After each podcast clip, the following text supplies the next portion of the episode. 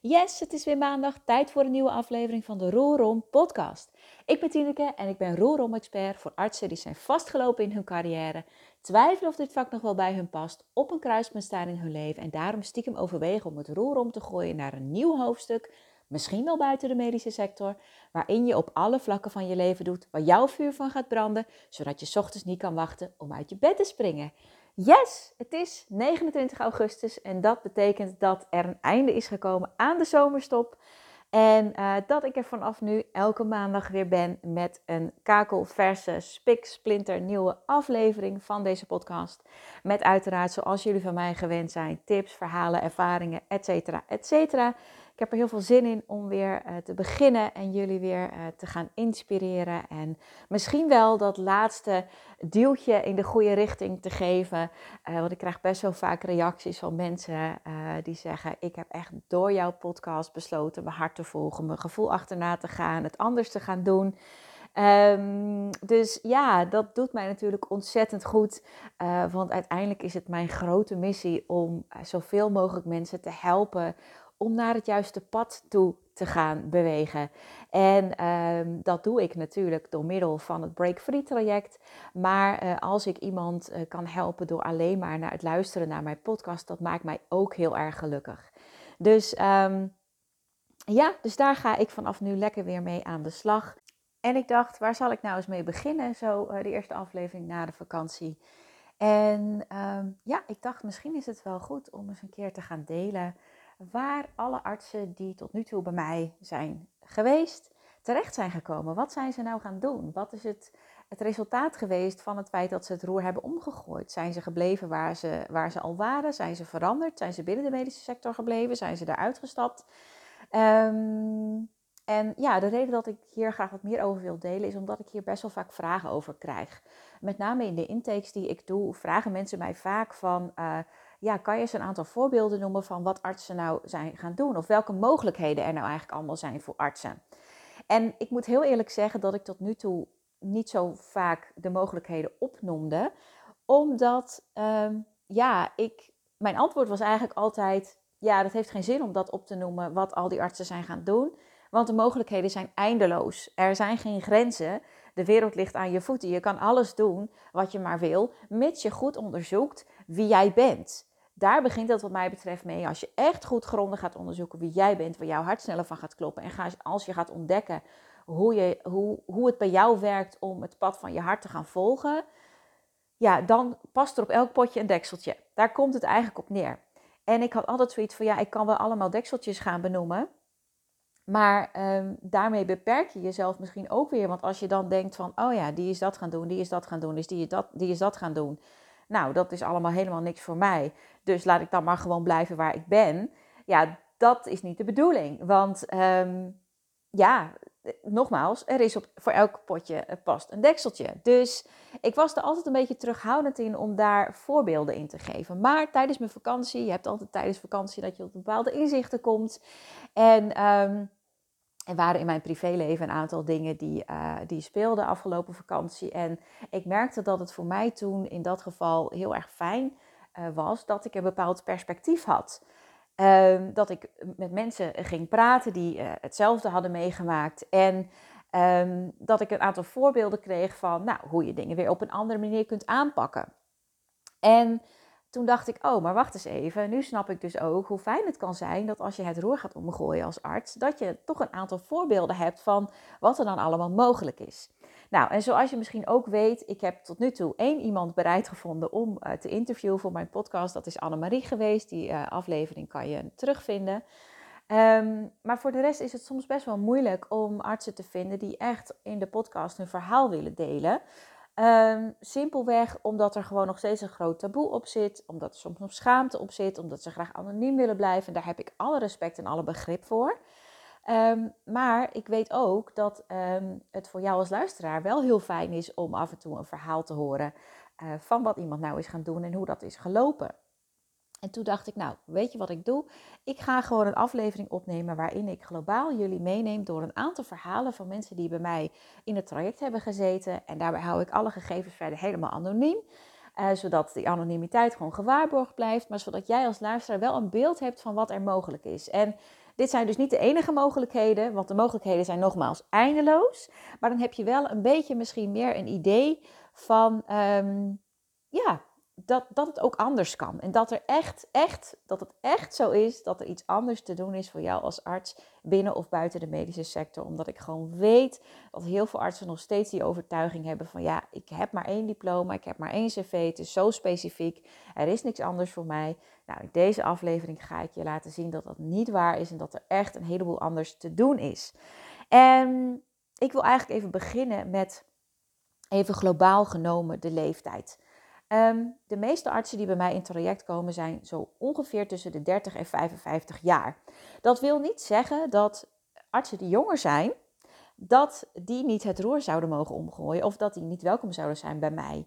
Maar wat ik heel veel zie is bij de wat jongere artsen of misschien zelfs bij co-assistenten die twijfels hebben, dat ze toch zichzelf het verhaal blijven vertellen van ja, ik moet eerst maar eens die kooschappen afmaken. Ik moet eerst maar eens afstuderen. Ik moet eerst maar eens mijn eerste baan hebben.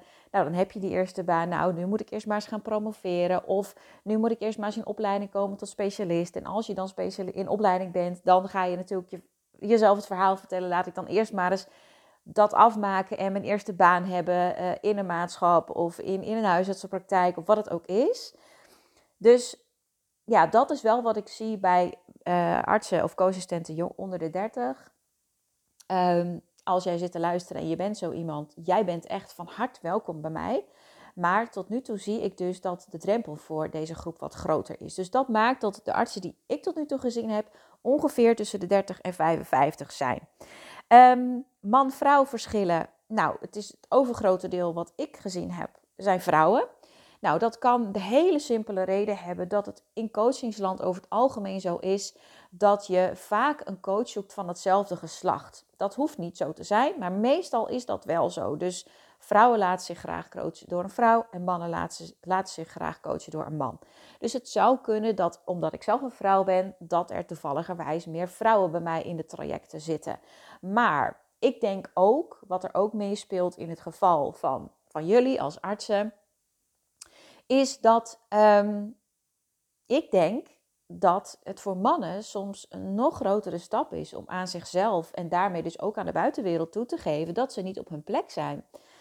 En dat gaat misschien even heel onaardig klinken, maar het is gewoon wel zo dat voor heel veel mannen de titel en het aanzien wat er bij dit beroep hoort zwaarder telt dan bij, voor vrouwen. En ja, dat misschien wel meer hun identiteit afhangt van dit beroep. En dat uh, hun ego misschien uh, uh, lekker groot groeit als ze dit beroep blijven aanhouden. Um, dat zijn gewoon dingen die over het algemeen, die ik over het algemeen zie. Het verschil tussen man en vrouw is dat vrouwen daar iets makkelijker afstand van durven te nemen. En dat dat voor mannen gewoon een groter ding is. En dat snap ik helemaal. Daar heb ik ook geen oordeel over. Er is ook helemaal niks mis mee. Er is geen goed of fout. Het is gewoon zoals het is. Maar ik denk wel dat dat ook een onderliggende reden is waarom ik tot nu toe meer vrouwen zie dan mannen. Um, maar als je dus man bent en je zit te luisteren, je bent van harte welkom. Je bent niet de enige. Um, uh, dus uh, weet dat. En dan, wat voor soort artsen komen er bij mij? Nou, dat verschilt ook heel erg. Um, daar is, zie ik eigenlijk geen uitschieters in. Dus dat is echt van huisarts tot uroloog, MDL-arts, internist, cardioloog, gynaecoloog, Um, basisarts, ziekenhuisarts, nou, revalidatiearts. Nou, zo, dat is zo even, die nu even in mij oppoppen. Dat zijn, dus het, varieert heel erg. Daar zijn geen uitschieters in. Uh, ik zie ook niet dat het vaker uh, uh, specialisten zijn dan, dan um, artsen die nog AIOS zijn. Um, nee, ik kan daar tot nu toe nog niet echt uitschieters in herkennen, als het ware. Dus weet wat voor arts je ook bent, het maakt helemaal niet uit. Uh, uh, je bent van harte welkom. Um, ja, en dan gaan we naar wat zijn die artsen nou allemaal gaan doen. Nou, ik heb even een lijstje gemaakt um, en ik, ik, heb een aantal voorbeelden van mensen die in de medische sector zijn gebleven en een aantal voorbeelden van mensen die eruit zijn gestapt. Um, om maar even te beginnen met, ik heb een arts gehad, een longarts, die is gewoon hetzelfde blijven doen. Dat gebeurt niet zo vaak. Uh, deze arts is tot nu toe de enige bij wie dat het geval is. Um, maar ja, zij is gewoon op dezelfde plek gebleven als waar ze al was. En ja, ik vind dat een belangrijk om te noemen, omdat ik heb het al vaker gezegd, ik krijg ook soms best wel veel kritiek. Mensen zeggen, ja, jij trekt artsen uit de zorg. Nou, dat is niet zo. Dat is gewoon niet zo. En het uitgangspunt van mijn hulp is ook niet dat je uit de zorg moet stappen. En is ook niet ehm, dat je niet welkom bent als je dat nog niet weet voor jezelf. Zeker niet. Sterker nog, als jij twijfelt of je wel of niet in de zorg wil blijven, dan is mijn hulp juist heel geschikt voor jou. En dat was dus ook zo bij deze arts. En zij zei ook achteraf tegen mij van, het heeft me juist heel erg geholpen door die roerom-insteek te pakken. Van nou, het moet helemaal anders. Door, want als je jezelf dat kan toestaan, dan gaan echt al die tellers op nul. Ga je herijken, ga je herbezinnen, ga je voelen van wie ben ik en wat wil ik nou echt. En dan, als je dan erachter komt van nee, maar het ligt hem niet aan het vak, het ligt, niet, het ligt aan iets anders. Dan kan je dus ook weer met volle 100% je vak gaan uitoefenen. Dus soms is het gewoon ook nodig, ook al blijf je misschien op dezelfde plek, om toch inwendig even helemaal alles los te laten en opnieuw te kijken, wat wil ik nu? En zij zei uiteindelijk, wat ik heel mooi vond toen ik het traject met haar afsloot, dat ze zei, ja, aan de buitenkant zie je misschien niet zoveel verschil, want ik ben gewoon in mezelf in het vak gebleven. En natuurlijk heeft ze wel een aantal taken laten vallen en een aantal dingen anders ingericht, maar in de basis heeft ze gewoon nog dezelfde baan. Dus ze zei, mijn roer is niet omgegaan voor de buitenwereld, maar in mijn binnenwereld. Omdat ik opnieuw gezien heb wie ik ben en wat ik wil. En dat eigenlijk alles wat ik nodig heb en wat bij mij past, dat is er al. Dus ze bij haar had het veel meer te maken met een stukje mindset en het gevoel dat, het altijd maar, dat je altijd maar weer meer moet en dat het altijd maar weer beter moet, dat je altijd maar weer andere dingen moet doen. En uiteindelijk kwam zij juist tot het besef van nee, ik hoef helemaal niks te veranderen, ik ben eigenlijk helemaal tevreden met hoe het al is. Dus dat is een mooi voorbeeld van iemand die gewoon op dezelfde plek is gebleven ehm, en dat nu met volle overgave weer kan doen, juist doordat ze even dat, dat roeromproces is ingestapt. Nou, ander voorbeeld van mensen die binnen de zorg zijn gebleven. Nou, wat, wat er wel vaker al voorbij is gekomen, zijn mensen die een eigen praktijk starten. Dat kan zijn als coach, maar dat kan ook zijn als arts. Dus denk bijvoorbeeld aan iemand die Ehm, eh, ja, een eigen kliniek opstart met, met zichzelf als arts of in combinatie met andere artsen. Ehm, het kan ook zijn dat iemand in een kliniek, in een privékliniek stapt die al bestaat. Dus dat hij hem niet zelf gaat oprichten, maar dat hij daarin stapt. Heb ik ook voorbij zien komen. Ehm, en je hebt natuurlijk de mensen die als coach aan de slag willen. Dus niet meer arts willen zijn, maar willen gaan coachen. Eigenlijk een beetje wat ik ook doe. Hè. Ik noem mezelf geen coach, dat weten jullie. Eh, maar het is natuurlijk eigenlijk wel wat ik doe. Ehm, ja, daar, dat, heb ik, dat zie ik wel vaker voorbij komen. Um, ik wil niet altijd zeggen dat als je het Break Free traject hebt afgerond, dat dan je coachingspraktijk helemaal staat en up and running is en dat uh, de klanten in rijen voor de deur staan. Want een praktijk, echt een praktijk from scratch opzetten, of, of hè, een coaching, wat het ook is, een kliniek, dat, dat heeft tijd nodig. Hè. Dat, dat kost echt wel misschien soms wel jaren. Hangt er ook vanaf wat je uitgangspunt is. Maar uh, de mensen die de, deze weg zijn ingeslagen, hebben bij allemaal traject afgesloten. Waarbij ze echt heel duidelijk wisten dat ze dit wilden en ook hoe ze dit moesten gaan bereiken. Um, en ja, dat, dat is gewoon echt iets wat, wat vaker al voorbij is gekomen. En als je dan kijkt naar coaching, dan zie ik daar wel echt een trend in dat heel veel artsen ja, op integratieve geneeskunde zitten. Hè? Dus dat ze echt veel meer ook vanuit de holistische visie naar patiënten willen kijken. Veel meer in de preventieve zorg, leefstijlgeneeskunde. Daar heb ik veel artsen eh, mee geholpen om dat uit de startblokken te krijgen voor zichzelf. En wat misschien nog wel leuk is om even te vermelden, is dat ik ook een nieuwe uh, element heb toegevoegd aan het Break Free traject. Want als jij dus um, ook besluit gaandeweg het traject dat je ook iets voor jezelf wil opzetten, dan ga ik je ook uh, daarmee helpen door uh, je, mijn stappenplan met je te delen. Wat ik zelf ontwikkeld heb op basis van hoe ik mijn eigen bedrijf heb opgezet. Um, omdat er gewoon ja, heel veel overeenkomsten vaak zijn. Je hoeft niet per se inhoudelijk hetzelfde te gaan doen als ik. Um, maar het opzetten van een eigen, uh, ja, eigen bedrijf, een eigen coachingbedrijf, dat hoeft inhoudelijk niet hetzelfde te zijn, maar het jasje waarin je doet is voor vaak wel, heeft wel heel vaak heel veel overlap. Dus vandaar dat ik daar een, uh, ja, nieuw element voor heb aangemaakt, wat je dus van mij krijgt en waarbij waarmee ik je ook ga helpen, uh, zodat ook jij dat op een stevige manier gaat opstarten. Dus dat is misschien nog even leuk om daarbij te vertellen. Nou, ehm, even kijken. Ik heb een arts gehad die is bij Defensie gaan werken. Zij is huisarts, gewoon waarnemend huisarts, gewoon ZZP'er. En ja, zij kwam er tijdens het traject achter dat ze ja, het helemaal anders wilde. In die zin, ja, op een andere manier en het avontuur wilde aangaan. Dus zij heeft gesolliciteerd bij Defensie en is daar ook aangenomen. Um, ik heb ook een arts gehad die is als coördinator gaan werken in de arts, um, verstandelijk gehandicaptenzorg. Zij was dus arts voor verstandelijk gehandicapten. Um, maar zij vond de verantwoordelijkheid en het kerkhof, wat zij, zo noemde zij dat, het kerkhof wat zich met zich meedraagt, vond zij te groot. En zij werkte als arts altijd al samen met een coördinator die eigenlijk alles regelt voor mensen met uh, verstandelijke beperking. Um, hè, dat is vaak best wel complexe zorg. Daar komt een heleboel elementen bij kijken. En zij werkte dus altijd al samen met een coördinator die eigenlijk ja, het totaalplaatje van zo'n patiënt overziet en aanstuurt. En tijdens het traject kwam ze, ja, ze wist eigenlijk al toen ze bij mij kwam, ik wil niet meer als arts werken, maar ze had geen idee wat ze dan wel wilde. En tijdens het traject werd dat nog een keer bevestigd dat het artsenvak het voor haar gewoon echt niet meer is. Maar dat ze niet uh, alle kennis en ervaring die ze heeft opgedaan nou per se overboord wilde gooien. En ook dat ze daar echt nog wel heel veel plezier uit haalde. Um, en toen kwam er dus een functie vrij als coördinator. Uh, ja, en, en is, is ze dus geswitcht daar naartoe.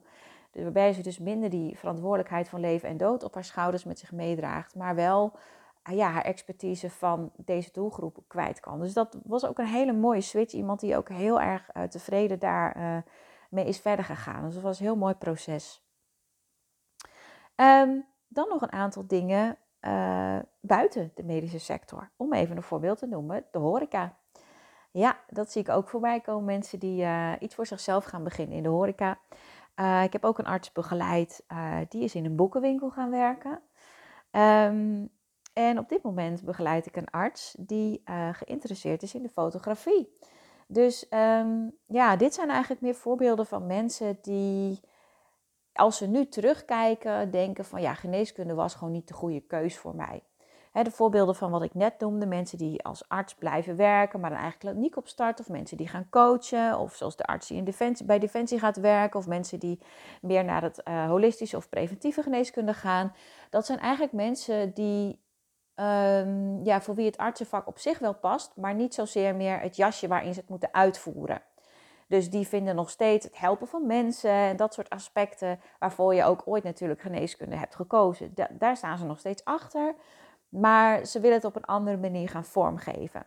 Dat is een grote groep van de artsen die ik help, maar er is dus ook een groep ja, die gewoon helemaal niet in dit vak past. En ja, dat is ook helemaal oké. En dat kan dus ook. Hè? En wat ik heel vaak zie, is waar ik vaak vragen over krijg, is dat men zegt van ja, wat vind je er nou van dat zoveel mensen weglopen uit de zorg?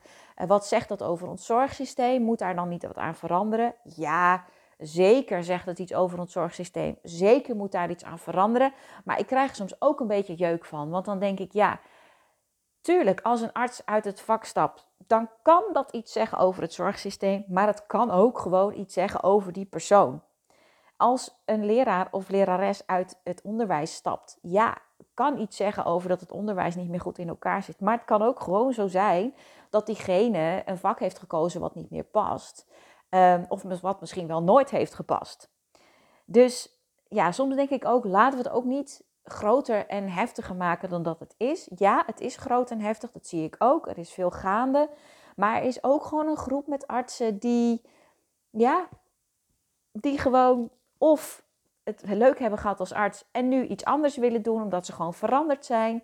Of die gewoon eigenlijk vanaf het begin al de verkeerde studiekeuze hebben gemaakt. Maar ja, hè, wat weet je nou als 18-jarige nou eigenlijk van wat je werkelijk wil? Dus dat, weet je, dat zijn gewoon dingen die kunnen gebeuren. En die artsen komen ook vaak bij mij aankloppen. Dus nou, dat, dit zijn dus een aantal voorbeelden van ja, wat je dan kunt gaan doen. En hieraan zie je dus ook heel goed dat de mogelijkheden eindeloos zijn. Je kan gewoon echt alles doen. En ja, tuurlijk, als je bij een boekenwinkel gaat solliciteren, kan zijn hè, dat ze denken van, joh, wat kom jij hier doen met je artsendiploma? Maar deze arts is gewoon aangenomen.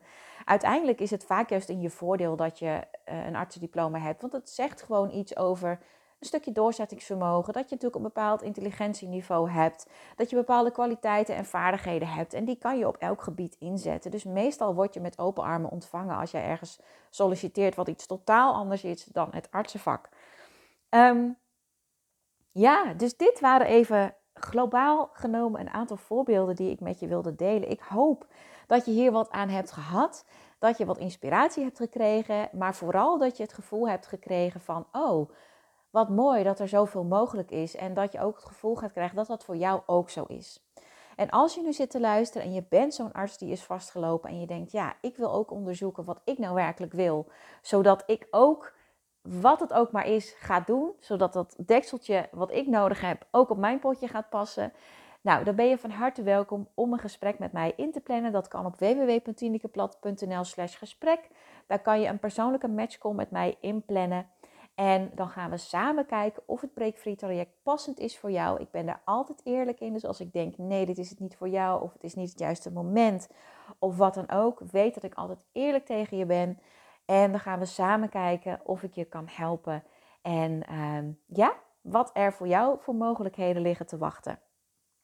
En zo niet, dan wil ik je voor nu weer heel erg bedanken voor het luisteren. En weer tot volgende week in een nieuwe aflevering van de Rorom Podcast. Doei doei!